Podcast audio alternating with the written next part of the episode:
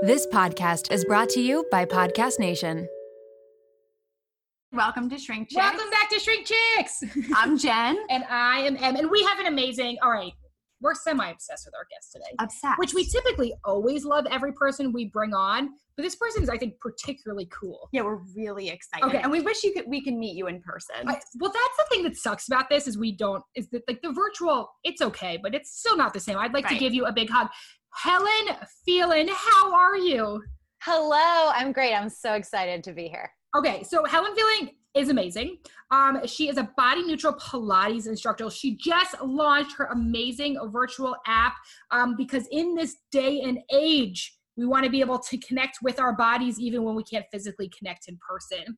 Um, so Helen, give us tell us a little bit about yourself. Totally. So the I'm trying to condense my my life into a few sentences. Uh, so I'm obviously a fitness professional now, but I got here by way of professional dance. I was a dancer uh, in my early twenties and I studied dance very seriously all growing up.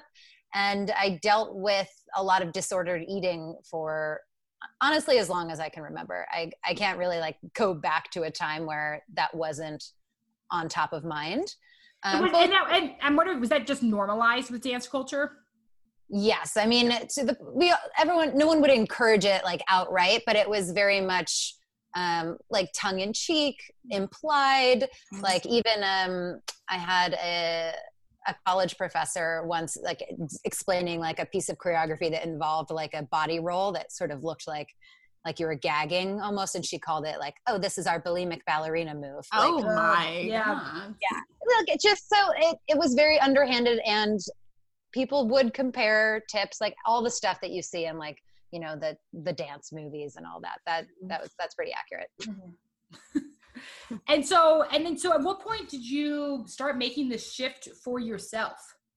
So I became a little bit disenchanted with just the industry. Auditioning and, and performing became very taxing because I was in such a, a low self-worth state. So my resilience muscles were not really uh, up to snuff for how, how tough you have to be in that world. And I transitioned over into Pilates, which I had done these certifications like truly just to be my, my day job because I was sick of waitressing. It wasn't, I never really considered it to be, you know, a, a career. And as I got deeper and deeper into it, I, I like to call this like my, my like limbo phase or my halfway phase through my recovery where I, I stopped, uh, you know, restricting or uh, purging in the obvious ways, but I got really into orthorexia and mm-hmm. super like being as well, quote, Uh, as possible, like anything that was not clean with like gave me anxiety. I, I was, I once had a panic attack in a Whole Food, Whole Foods in the produce section, like calculating all the macros of mm-hmm. lettuce, lettuces yeah. Yeah. in my head. So I was very much still stuck in that thought loop. And then I, I moved in with my partner and it became a little bit harder to Uh, you know, write these behaviors off as, oh, she's just conscious of her health and and all of that, especially because my partner's French. So there's a very mm-hmm. different mindset with food. It's all about the pleasure. It's yeah. all about the enjoying of it. And so I decided to go back to therapy and I discovered cognitive behavioral therapy and somatic experiencing. And, you know, it took time, but it blew my mind and totally changed my life. And I noticed all the ways in which I was speaking to clients that was reinforcing all the stuff that I was trying to unpack from my own life. And I really didn't like that. So I started changing the way that I talked about movement in my classes. And I started to get really, I started to really notice when other instructors were not, you know, on that same path mm-hmm. and felt how triggering it was. Obviously, I may be extra sensitive as someone who's dealt with disordered eating for many, many years. But even for someone, and truthfully, I don't know any any woman, especially who hasn't had any hint of disordered eating. Yeah, right. Um, it, it it's harmful to everyone, no matter what your history is with that. So I became very passionate about it. And, well, and it's so interesting because, like, so for, for anyone listening who doesn't know, orthorex, orthorexia is like the extreme focus on health, like only clean eating. And it, and it's, it can become very rigid and obsessive, right? Mm-hmm. So we fool ourselves into thinking it's not as bad, right? Because it's restricting and it's about health, but mentally it's just as damaging. And socially it's supported oh, in a yes. lot of ways, yes. right? Yeah, it's normalized, right? Yeah, it's, it's normalized. And so it's celebrated. Yeah. Look how healthy she is. Right. Right. Sure. Right. And so I think there's this thing where it's so easy to get away with. And also I think for so long, the way we have displayed eating disorders is that traditional anorexic, you know, on a feeding tube situation. So if you didn't fit into that, you weren't worthy of recovery. Right. Mm-hmm. And Helen, you were talking about how like language, like changing your language when you were working with clients was really important. Is there anything like any specific type of language that you really worked on? Like things that you would say to clients that you changed, or things that you would notice that other um, instructors would be s- saying to clients that might be triggering? Totally. I mean, the most obvious one is the relationship to like fat burning and, mm-hmm. and, and working off food or, or working off body parts. And I feel like that's just a super disembodied way of creating a relationship with movement. It totally disconnects people from their bodies, which is unhealthy and something that took a long time for me to feel, like even as a professional performing artist, very disconnected from my body, how to, how to get back in there and not be so like dissociated. Uh, but So definitely making sure that the the language that I use to talk about bodies is is neutral, for, for lack of a better word, oh, yeah. that I, I, I cue very anatomically. Um, also because I think it's it's helpful for us to learn about our bodies.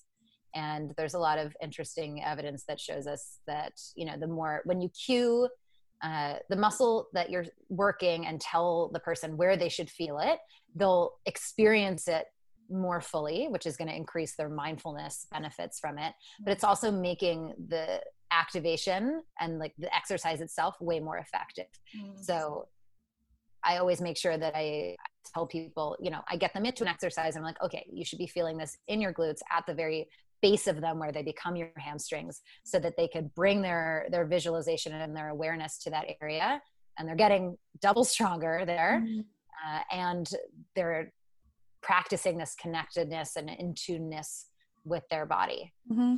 Well, it's so interesting, right? Because when you talk about this thing about the fitness instructors, and probably something so many of us have done, I always notice this, you know, if you, for our listeners, you know, I am in recovery myself.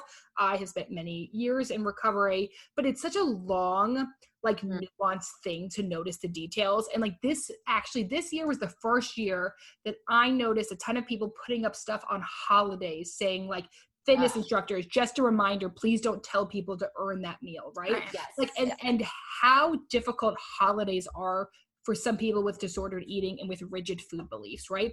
The idea of Thanksgiving, every, like there's so many people that feel like they need to work out that morning to right. earn that meal that night. Right.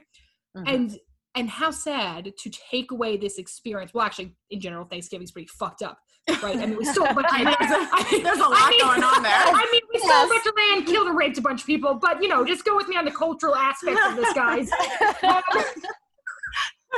all I'm saying is, once again, fuck Columbus. Also, but, like, I, um, I, I love, like, Thanksgiving food. No, it's garbage. But, um, right, but, garbage. but what I'm saying, right, is, like, this bigger thing of, like, how triggering holidays can be and how mm. there's been, I think, for many studios for a long time, they profited off of the diet culture around it, where they would do um, sales and gimmicks and different bring a friend to Thanksgiving class. And I mean, I fell for it for every time. Their marketing, I mean, their their marketing, marketing is pretty incredible. Is fabulous, right? And this was a time where I lived a little too close to Flywheel. And right, that, I remember, remember that. Days. Yes. Yes. yes. And it is, it's just so easy to feel like, okay, well, if I get there that morning, right? And then in the whole time, the class, the instructors were saying it. Yeah. They say, oh, look at you earning this thing, right? So like, what an amazing thing. And this is something that we talk about a lot, which is, you know, you don't have to love your body. A body can just be a body. Right. Yes. Like, just have it neutral. And so Helen, it sounds like you're doing this in such a cool fucking way, man. Well, I appreciate that a lot.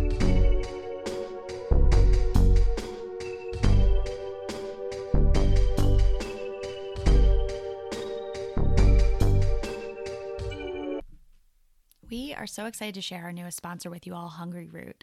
Hungry Root is the easiest way to get fresh, high-quality groceries and simple, healthy recipes delivered to your door. The team at Hungry Root just sent me a new box full of amazing stuff. It was literally like I was opening a present, going through it, seeing what was inside, and trying everything was just so thrilling.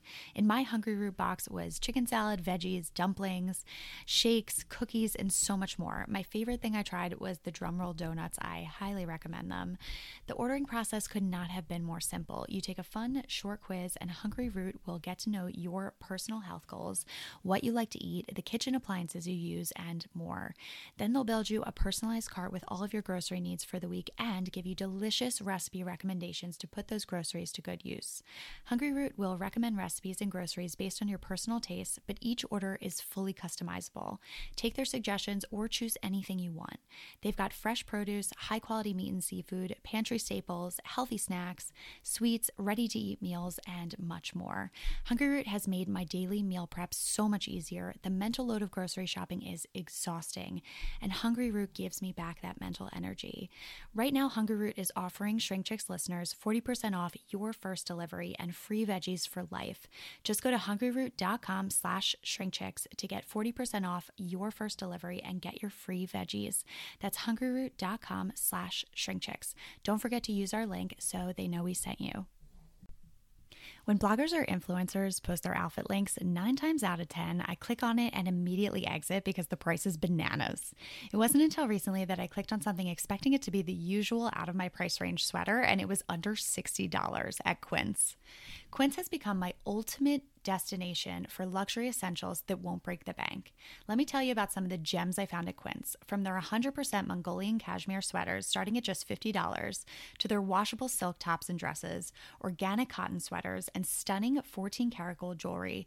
Quince offers a range of high-quality items at prices that are truly within reach. And here's the best part. All Quince items are priced fifty to eighty percent less than similar brands. Yes, you heard that right. By partnering directly with top factories, Quince cuts out the middleman, passing the savings on to us. I recently got my hands on one of their washable silk tops, and let me tell you, it has become a staple in my wardrobe. Not only is it incredibly versatile, I've worn it to work, out with friends, and even dressed it up for a date night, but the quality is unmatched. Give yourself the luxury you deserve with Quince. Go to quince.com slash shrinkchicks for free shipping on your order and three hundred sixty-five day returns. That's Q-U-I-N-C-E dot com slash shrinkchicks to get free shipping and three hundred sixty-five day returns. Quince.com slash shrinkchicks. But I mean, going back to what you were saying about, about holidays, holidays too, in addition to that, like we pick up a lot of our interesting, we could, we can call it food beliefs from our parents too. So it's like a really messy, yeah, like um, combination of things that are all working together, but also related that I, I, I've been furious about with lately because I am recently engaged, although I guess not so recently anymore. It feels like, I don't know what time is anymore. Well, right. Congratulations. Congratulations. What day is it? No one knows. No one knows. What a time to be a Corona bride. But yeah, right. So what's about fucking sweating for the wedding? This bullshit? Yes. Oh my God. Yeah. And I obviously have a lot of friends in the fitness industry as I've been working in it in a long time. And you know, back in March last time I was at a, a class in person, I, I like snapped at a friend who was like, "Ooh, I can see we're like on that wedding diet." And I was like, I'm absolutely no, not. No. I'm working on getting stronger for me. So keep it to yourself.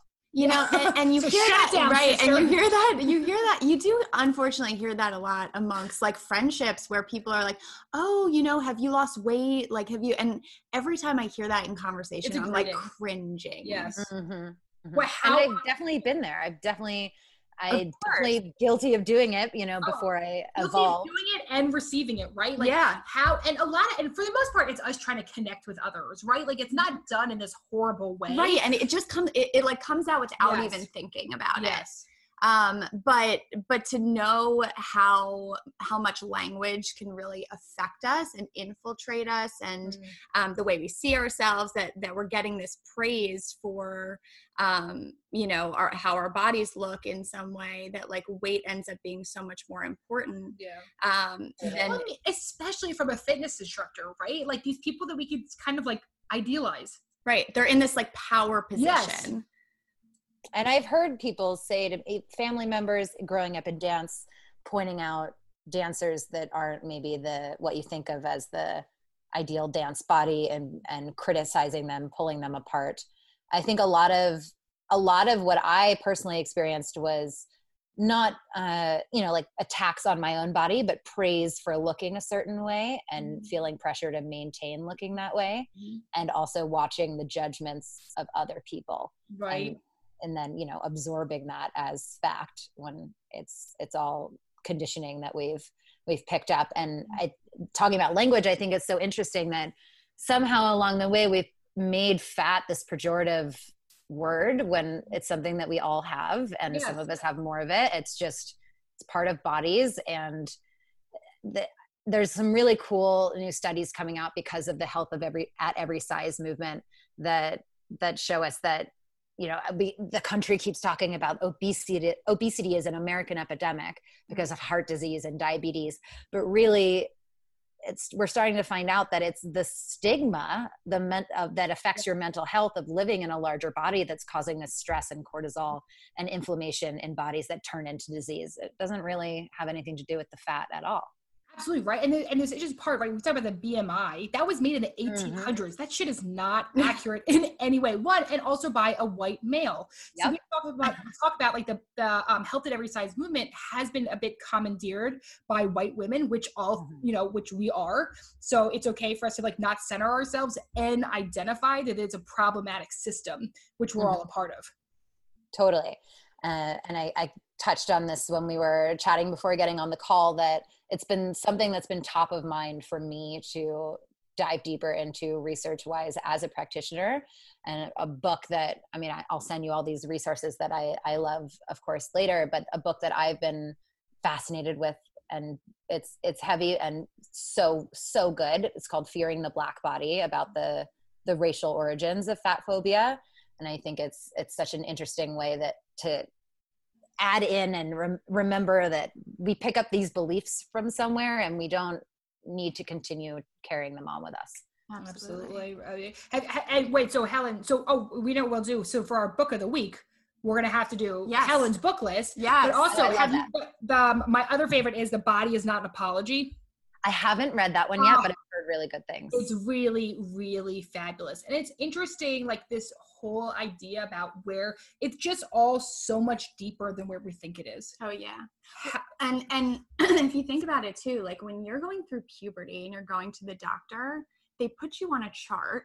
It's horrible. And saying like, mm-hmm. oh, you fall in this, you know, and and you're overweight or you're mm-hmm. and and the way in which like professionals talk to your adolescent adolescent self, you're uncomfortable already, you're developing, um, and it sticks with you. Yeah, absolutely. Which is crazy because we have actual research that shows it is healthier to be seventy pounds overweight than five pounds underweight. Oh, yeah. Right? So, and, how like, radical. Like everyone just soak that in for a second. Yeah, like it is literally healthier to be. And when I keep saying overweight, you can't see me, but I have quotations. It's because once again, weight is like this fucking made up right. thing by the B M I, mm-hmm. which shows you how inaccurate it is. Mm-hmm. And we can become obsessed with it. But here's the thing, what we still want. Movement is still good for us. Right. Yes. And it's hard because then we get a really negative, it, it's really hard when you, especially if you're working through disordered eating, if you're working on body image, like how does movement work into that? So let's talk about joyful and attention and, and intentional mm-hmm. movement. Absolutely. This is, you know, my bread and butter. Mm-hmm. I obviously like I started dancing from a very young age. So movement is built in for me to be a, a joyful experience, but I think it's it's so fascinating to clients who be backgrounds growing up or any any sort of, you know, practice that they ever wrestled with, and so it's really hard for them to connect exercise as something that is a pleasant thing rather than punishment, because again, all that marketing has has taught us that it's it's a way to compensate for something that we ate or for not feeling we're worthy enough in the body that we are already in. So for that, you know, if someone's not already my client, I always say, try a lot of different stuff because you're not going to necessarily like the same type of workout that your best friend likes, even if you you like going to classes together, and you might be more of a a boot camp person or a cycling person. I'm obviously personally a, a Pilates person, but I do I do like to sweat, and I think that, you know, my athletic dance background has definitely permeated the way that I teach, in that I I have always found that there seems to be like two camps of, of fitness, where it's like really shameful, boot campy, pain is weakness leaving the body, or, you know, we're just going to breathe and sit in a circle and, you know, hand to heart, which is lovely, but it feels like, it always felt like to me there needed to be a middle ground where we're getting stronger, mm-hmm. we're feeling empowered in how strong we're getting. The workout is hard, and that's helping us build resilience. And it's still kind to your brain. Well, so, and, and one of the things I really love Pilates for is postpartum, yes. right? It's one yeah. pelvic floor. And like, I think, you know, I really talk so much. I work a ton with uh, mothers, and how your body feels after having a baby. It's very different, right? Mm-hmm. So a lot of us have a weakened pelvic floor or had some difficulty. I mean, especially if you had a C-section. Um, and so what an amazing way to be neutral, especially postpartum, to re become friends with your body and make it strong. Yeah. I think, I'm not a mother myself, but I do work with a lot of prenatal postpartum clients. And something that I'm repeatedly talking to them about is, you know, first of all, you don't need to bounce back. You don't need to have the body you had before baby, because your life is now different. You are a different person. You're, you've done the most insane, hard, like wonderful thing that a, a person can do, and your life, you have a new life now. And uh, that's, that's like a huge marketing tactic too, that people use, culture. Like, get your body back, get oh my God. back, back to where, but that is an impossible feat. Totally. It's, it's a setup for failure. It's a setup for failure. And it's a setup to continue to pay for these Yeah. um, systems that, and, and we're saying, okay, well, why aren't I getting my back, work harder? Yeah. You know, and, and the fact of the matter is your body changes. Well, exactly. Right. So even if you're not a mother, even if you don't have a child, the idea of keeping your body one way, I mean, Helen, you talked about people like, you know, sort of praising your body as a dancer, your body's going to change throughout time.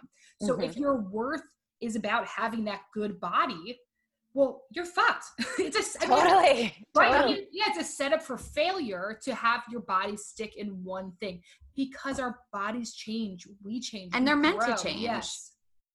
You know, they're, they're meant to transform. And I think, you know, I hear people all the time saying, "Oh, you know, I'm not the same that I was like in my early twenties." Well, of course. Yeah, you, no one is. Right? Or like in high school, like you were a child in high school. You don't need to. Exactly. Like, like you're not meant to have your child-sized body. Yeah. Exactly. And then, that should be creepy. I mean, that would be a problem. That's, yeah, right. Like, you're supposed to grow, supposed to change.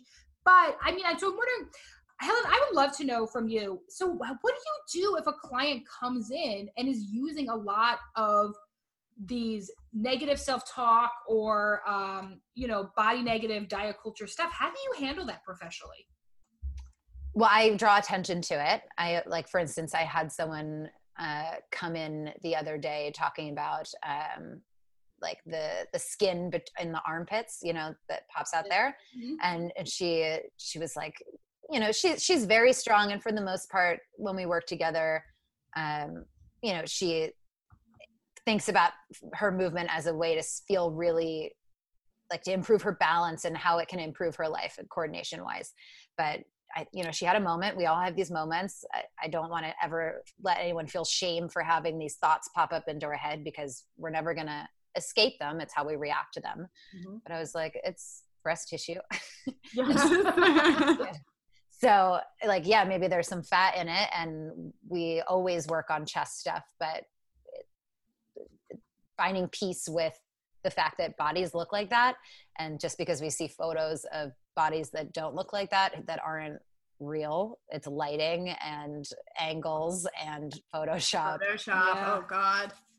So it, it's very, it's very dangerous, the, the Photoshop. I, I used to think it wasn't that big of a deal, like, you know, pre-recovery, thinking like, oh, I, I can see through what's real and what's not, but we really can't. No. Because most of it's not. Some the, the Photoshop is incredible, incredible the way that they can change anything, anything. And, and it really, it's, it's also so much more accessible to us with Fuck Instagram, it. social Facetune. media. Yeah. Like Facetune, it's ninety-nine cents, man.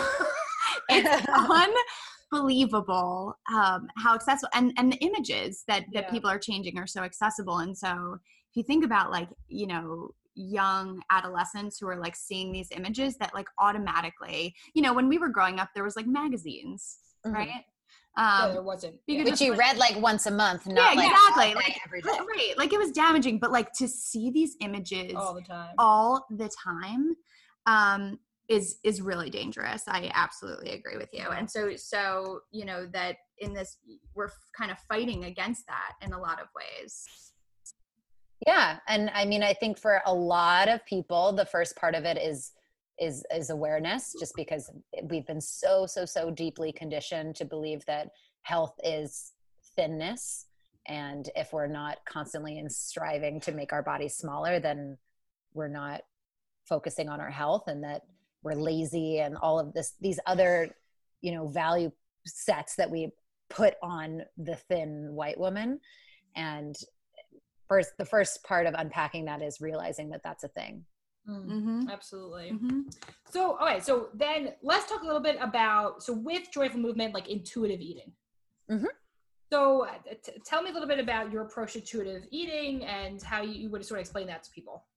Well, I really feel that when you're doing mindful movement, it's a way of increasing your intuition. Cause again, it's, it's helping you strengthen this mind-body connection, your somatic awareness.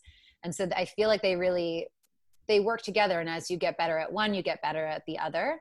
And that it's never, uh, you know, it's the answer that nobody really likes is that it's not a, a destination that you really arrive at. It's an ongoing practice of, of tuning in and listening to your body and making your satisfaction, your, your, your satiation, the goal Of, of eating, at least, not of, of working out, mm-hmm. um, or enjoying your working out, you know, should also be the goal of your movement practice, rather than the thoughts that come up in your head, like, oh, I should be full by now. I should eat less of this, because those thoughts come from beliefs about something about food. They don't actually come from physiological cues from your body telling you that you've had enough f- fuel and food mm-hmm. to feel both emotionally, you know, emotional pleasure and physical mm-hmm. enough, and I, enough to survive. Right. And I think, I think that sometimes like those thoughts are coming into our heads without e- us even realizing it. Yeah. Mm-hmm. So even just like recognizing that you're having those thoughts um, while you're eating, you know, I guess is, is part of the intuitive eating yeah. is like recognizing yeah. what's coming up for you. It feels sometimes when we have automatic thoughts, they feel just so natural. Yeah. Yeah. We think they're fact. Right. Well, especially if you grew up, like you talked about before, Helen, like if you grew up in a family, right, really diet culture, and we have to understand this is a, this is intergenerational trauma. Mm-hmm. This has been passed down from our grandmothers to our mothers. I mean, the things that they were told, that we were told, right? Like, like my grandmother had like some like very, very weird eating habits. Mm-hmm. Right, that were totally normal for her time. And you know, like corsets, for example. Oh yeah, corsets. I just but we have them now with waist trainers. It's it's unbelievable. I just watched um I think it was My Strange Addiction. Have you ever watched that? Watched My Strange Addiction. This woman was addicted to cor- to like corsets. Yeah. Um, oh and her waist was like nothing I've ever seen yeah. before. Um, in that like she probably has so much pelvic floor dysfunction. Yeah, and her, her organs had to move Jesus. in different wow. places. And so, so anyway, so yes, it's passed down. I don't know how I got on that, but it, it's passed down that like corsets was like a, it, yes. a big thing that like, oh, you have to have a small waist. Yeah. That's what beauty is. And so that is passed down intergenerationally. Mm-hmm. Mm-hmm. Totally. And, you know, so it's really interesting to think about you. So you talk about something, um, Helen, about uh, hunger cues, right? Mm-hmm. Like, like when, and I think so many of us that have been doing, whether it is physical or mental restriction, have lost actual hunger cues. Yep. Yep. Right. So and, yeah. I, that's why I feel like the movement and the intuitive eating goes so well together, because the way that I cue my classes is drawing attention, like it's high sensation. The classes are physically challenging for a reason, not to change what your body looks like, but to help you connect into what experiencing sensations in your body is like if you are someone who has dissociated from your body from for a very long time. And it's, this is, you know, something that I picked up from my own journey, and that I, I had to make it obvious what I was feeling in my body. Otherwise I would feel like numb mm. from in my entire center. So you, you, I think it's easier for people to maybe start with the practice of movement, of breath work, even if, if exercise is, maybe if you're not a place in your recovery yet where you're ready to take on, on movement at all. Mm. Uh, but breath work also is a really physical experience that helps you tune into what, what these feelings show up like in your body. And then when that comes over into eating, now you're recognizing, okay, like when I'm hungry, you know, my throat's a little scratchy, I get a rumbling in my stomach, there's a pang. And maybe you notice it before it's that obvious, like, oh my God, if I don't eat right now, I'm going to like kill my fiance. Or, you know, the same, the overeating to the point where you're no longer satisfied. It actually feels really uncomfortable and bad, but you weren't paying attention, or you felt like there was some scarcity and you had to eat it as fast as you could. And there was no, no thought given to enjoying the texture and the smell and the, the quality of the food, yeah. and, and all of that. So you're missing out on this amazing, pleasurable experience. Mm-hmm. And then also, you know, just feeling bad.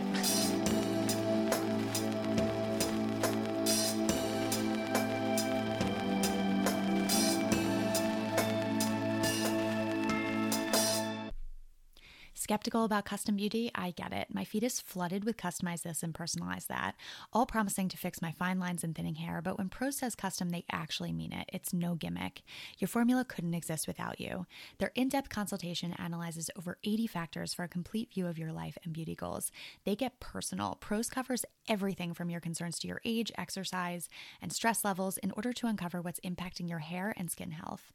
They asked me about my hair loss being genetic in my family, how long it takes for my hair to get oily after After a wash, what products and tools I use to style my hair, and even my zip code to understand how the water hardness, U V index, and cold, dry winter in Philly might be impacting me. Next, they recommended a full routine of truly personalized products, which were only produced after I placed my order. Nothing pre-mixed, nothing off the shelf. Since I switched to Prose, I've noticed my hair is so much softer, shinier, and fuller. I keep getting asked if I got a blowout from the salon.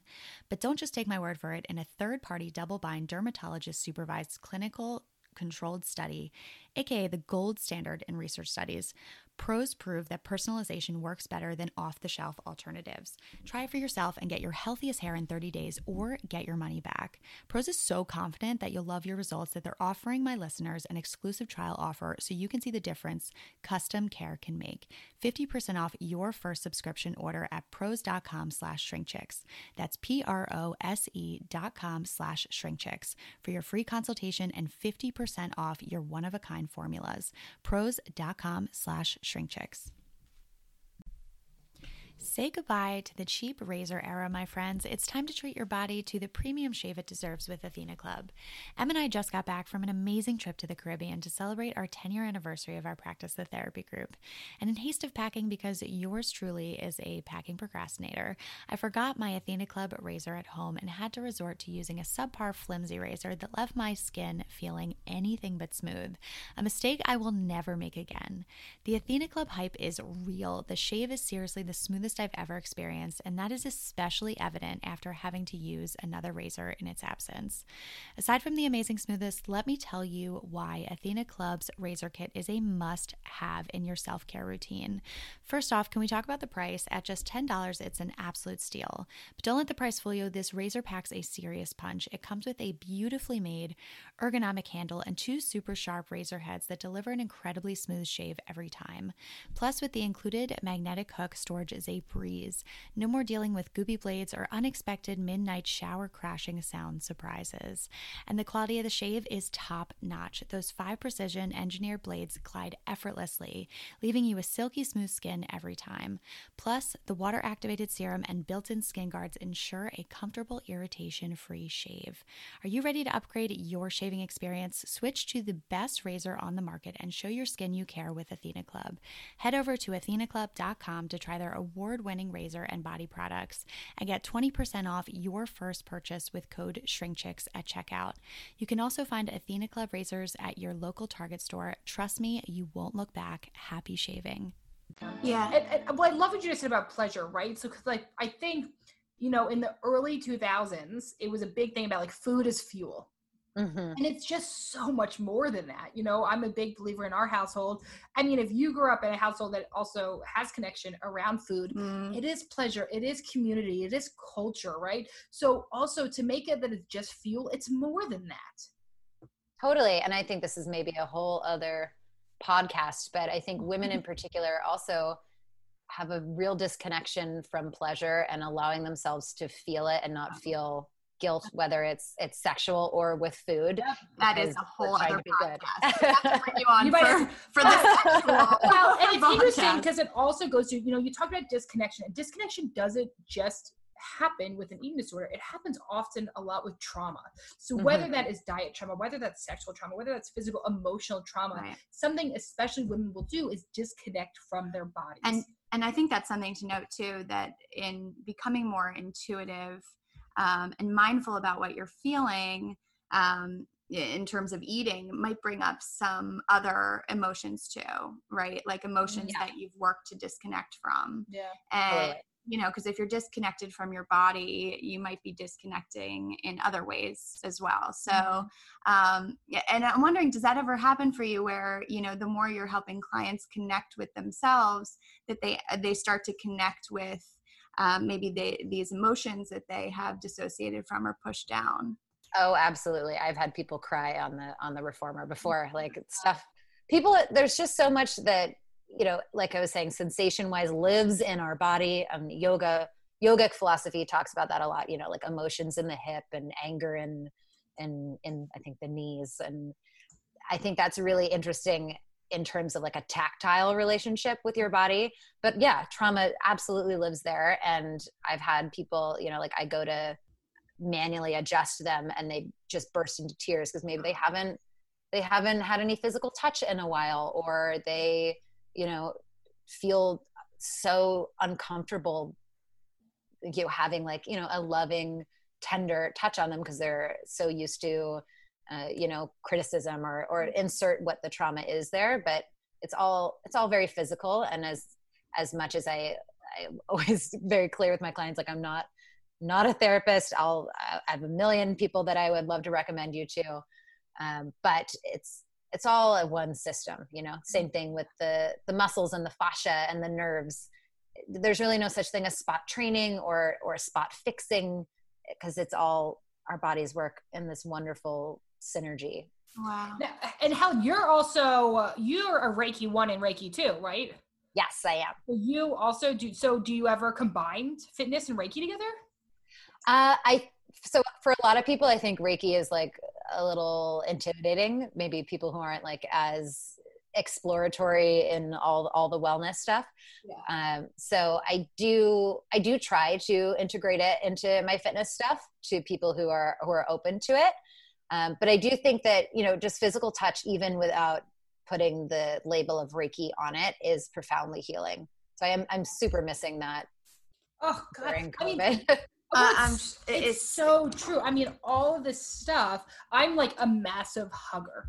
And like, this is so incredibly difficult to not hug someone. Right. Like if your love language is physical, physical touch, touch, like this is a really tough time. Yeah, yeah like, my dog is on double duty. Yeah, me too. And my dog is like licking my face like constantly. And usually I'd be like, okay, that's enough. I'm like, just keep going. Keep on going. take it well, to another level. I know, it's especially for those of us who just didn't have healthy models of this. Sometimes, you know, these people in your life, you know, we'll call it your clinical team, whether it's your fitness instructor, your Reiki person, your therapist, your fucking dentist, if you feel love and support from your team, for those of us who didn't grow up in a home that gave that, it is so healing. Oh, mm-hmm. yeah. And to, to Helen, be hard to be seen. Oh, Helen, I was going to ask you too, like, what is it like for you when you are having those kind of profound healing experiences with your clients? Um, does that give to you at all on your healing journey? Absolutely. I think that I, I don't think that I would be as far along in my recovery if I was not a practitioner, because it's really, it reinforces to me to walk the walk that I, you know, and talk the talk. Mm-hmm. And anytime I have this, this moment shared with, with a client, whether it's in real life or online, it, it, it really integrates the process, the progress that I've made in my own recovery, mm-hmm. and I don't know, reinvigorates me to continue to be committed to it. Yeah. Cause as you know, as therapists, we have those experiences all the time, like seeing what progress our clients make. And it's just inspirational in a lot of ways for us to see that. And I just can imagine um, you kind of going through that experience as well. Yeah. And this is something I picked up from, from my therapist. Anytime I have like, you know, a win where I realize like, you know, five years ago, going and doing this event would have given me incredible social anxiety. And now I'm like, I'm doing podcasts. Right. But she makes me like sit with it. She makes me say like, how does that feel? Like that's a lot to, that's a big journey. Like she yeah. makes me sit with it and basically like congratulate myself. And so I also do that with, with my clients and make right. them. Right. Cause you don't, you know, when you're, when you're living it every day, you don't realize the progress you're making. And so to have someone reflect it back is incredibly helpful. Absolutely. So we had, some, we had to get to questions. I was just going to say, we, we, we had questions. Some good questions for you. Um, and you know, I think that these are really important and I, we really appreciate all the follower questions. Um, and obviously we can't get to all of them, but, but we brought up some good ones. Um, So we'll start with the first one. Hard to tell when I'm moving to love my body and feel good versus to lose weight and to look good. So how do you tell the difference? Totally. I think I think somewhere deeply in there, you you know what the what the urge or what the impetus was to get you to get on your mat or on the bike or whatever it is in the first place. And like we said, movement is neutral. The movement itself is a good thing. So if you can step back and uh, maybe just pivot the the mindset and take it from, even if you got on the bike in the first place saying like, oh, I'm having a, a bad body image day. Think of three other non-body image related reasons why moving is going to be a positive impact on your day. The endorphin rush, more energy, open up your hips, whatever, whatever it is that your body is needing in that moment and how that's going to enhance the way that you feel now is going to kind of train your brain to associate those reasons with moving. And I don't think that living in the world that we live in, we can stamp out a hundred percent those, those bad body image, like, you know, moments or, or days that pop up into our brain. But like I said before, no shame around that, just choosing to go a different way with it. I love that. Yeah. And you can't see us, but we're all looking at each other like, yes, we like shaking it. Our head. Yes, yes. um, so next question. How do I focus on movement for the sake of being happy and active, not focused on looks, which is like a similar question. Yeah. Yeah. Similar, similar vibe. Definitely. I always, I, I just wrote a blog on this actually about how to use affirmations in your practice, which I know sounds like so cheesy and, and woo woo, but sometimes a little woo-woo is good. Absolutely. Um, and it really, like, like I said, using a few more reasons that have nothing to do with body image to kind of coach yourself and get yourself in that headspace in the first place, but then coming back to it during your practice. Like maybe you're uh, an easy example. I always say this when I'm doing squat jumps, like each time you come up, you're squeezing through your glutes, you're pressing your hips open, your heart is opening. It's a super proud and confident, like taking up space posture. So what does it feel like to take up space if you're not someone who lets yourself do that? Mm-hmm. Please send over, send over that blog so we can post yes. it. Yes, yeah, we need, we're gonna have to do that. Right. Um, Absolutely. Okay. How do you do intuitive eating when you have no hunger cues? Yes, yes. So I love, I love a body scan meditation just, you know, to calm down. But I also think it's really helpful before movement and before, before, during, and after eating. On, honestly, before, during, and after movement too, so that you're, you're basically training those those body awareness cues. So if you're someone who's super disconnected, which we all are at some point, um, it's it can be hard to to feel like you're having that response, or you're maybe just eating because it, it's like a meal time, you know, or there, there's many things that we do that don't actually have to do with our physiological sensations. So I think an easy little exercise to do there is is writing down how it feels when you are hungry and having that kind of in the back of your mind to refer to so that you can compare bodily sensations. And if you're feeling disconnected, then maybe you need to do a little gentle stretching or or movement. I'm not saying a, a whole workout, but something, breath work, something physical that gets you grounded and in your body again. That's great. When I was like first doing my recovery, um, I... always my hunger cues came from leg aches. Like I didn't have a rumbly wow. tummy. I didn't feel hungry. I could feel it in my legs. And so then I was like, right. Like, and I think everyone's body is different. So like, how do you listen to your body? And mm-hmm. it might not be, you know, sometimes we have a very like, just not like simplistic idea. Oh, your stomach will feel hungry. Right. right? But that's like, it. And this idea that you're just supposed to know what the fuck that or is. Or like emotionally it's going to yes. come out. Like if you're angry, that's kind of how I know I'm dehydrated too. Is yeah. that angry? If I get right, I'm like, why am I so anxious or angry? And usually I'm just dehydrated. I have not, I hate drinking water. Jen never drinks water. Hate. This is really problematic. It just really does not taste good to me. So I'm trying different things. I'm trying seltzers, which I, is a whole new I'm always experience. Like, you need to have water. Yeah. And I am really dehydrated all the time. Um, so yeah, it comes out. I'm like, why do I feel so anxious? And okay. usually I'm just dehydrated. But it's funny though, because so many people that have been immersed in diet culture, they like say to themselves, oh, well, drink water before you eat. So you eat oh. less, right? Yes. This is like, a huge thing. People yes. trying to like intentionally teach people to push down the physical. Yes. Makes me so mad. Like the tips right? to fight hunger. Oh my God. So like, like so water that should be this like gift of like refreshment. You're like giving to yourself. Yeah, right. Has like become this like kind of like really fucked up thing because it's like made to restrict, right? And so like some people have such a complex relationship with this simple thing as water. And you're like training yourself to not be intuitive and like recognize your body cues. Yeah. Yeah. I was talking about this with a client a few weeks ago that, you know, just like when you're trying to make, like, let's say your shoulders stronger, in the beginning, they're not going to be very strong and you're eventually going to get there, but training your body to, to listen to these cues, you're going to have to take time, take the practice, put the work in, but also trust your body. If you don't, if you continually don't eat when your body's hungry, your body's going to learn to, that you don't care about the signals right. and your intuition is going to get further and further away. You're going to get more and more detached. That makes so much yeah. sense. Okay. Next one's a really good question and specifically for myself too. I specifically need this for me. Learning when it's good to move despite being tired and when to rest when you are tired a lot. Mm. Yeah. So this is like where it gets gray, right? Because we don't want to move We don't want to move out of feeling like guilty for the fact that diet culture makes us feel like we should be moving. But there are definitely times where maybe you're just tired or maybe we all, sometimes we just have bad motivation days. You know, it has nothing to do with the body image itself.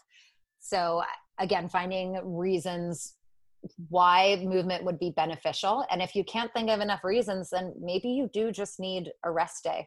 Unpopular fitness opinion, but sometimes exercise is not actually the answer. Uh, so again, a broken record, body scan, listen in, think of some reasons why it's going to be a productive movement session. And if you can't, then sounds like it's not the right thing in that moment. Right. Mm. Just hang on the couch, give yourself a break. Mm-hmm. But I say yes. myself way too often. Give yourself a break. How does it, okay, Helen, how does intuitive eating, oh, oh, does intuitive eating take practice? Yes. How do you begin to, yes. The, the, the answer is yes. The answer is everything in life. Yes. It's so funny how people think things should be so easy. Like I, I like I, marketing. Yeah, it's, it's, it's so marketing. True. Well, especially, I hear this all the time with like couples, like in relationships. Like, why is marriage so hard? Because it's fucking hard. Uh, that's, I, well, that's another total misconception that like, if you meet the right person, it should, oh, yeah. should be easy. Like that's a bunch once, of bullshit. Once you listen to your body, it will be easy. It will be easy. No, no, no. This takes work. Once you listen to your body, now you have the tools to continue down the process, but it's probably always going to be confusing. Uh, yeah. And uh, yeah, that's an, an unsexy answer because it's not like ten steps or thirty days or any of that. But I think society has made us think that, you know, easy destination type thinking is attainable because that's an easy way to sell to people, but it's not really how things work. So yeah, it takes practice. It's ongoing. You can, you could do intuitive eating for twenty years and then slip right back into disordered eating. It's like, you know, it's, it's choices that you make every day. Absolutely. Yeah, absolutely. Um, well, somebody says, so how do you begin to make the shift? Well, what's your recommendation for starting?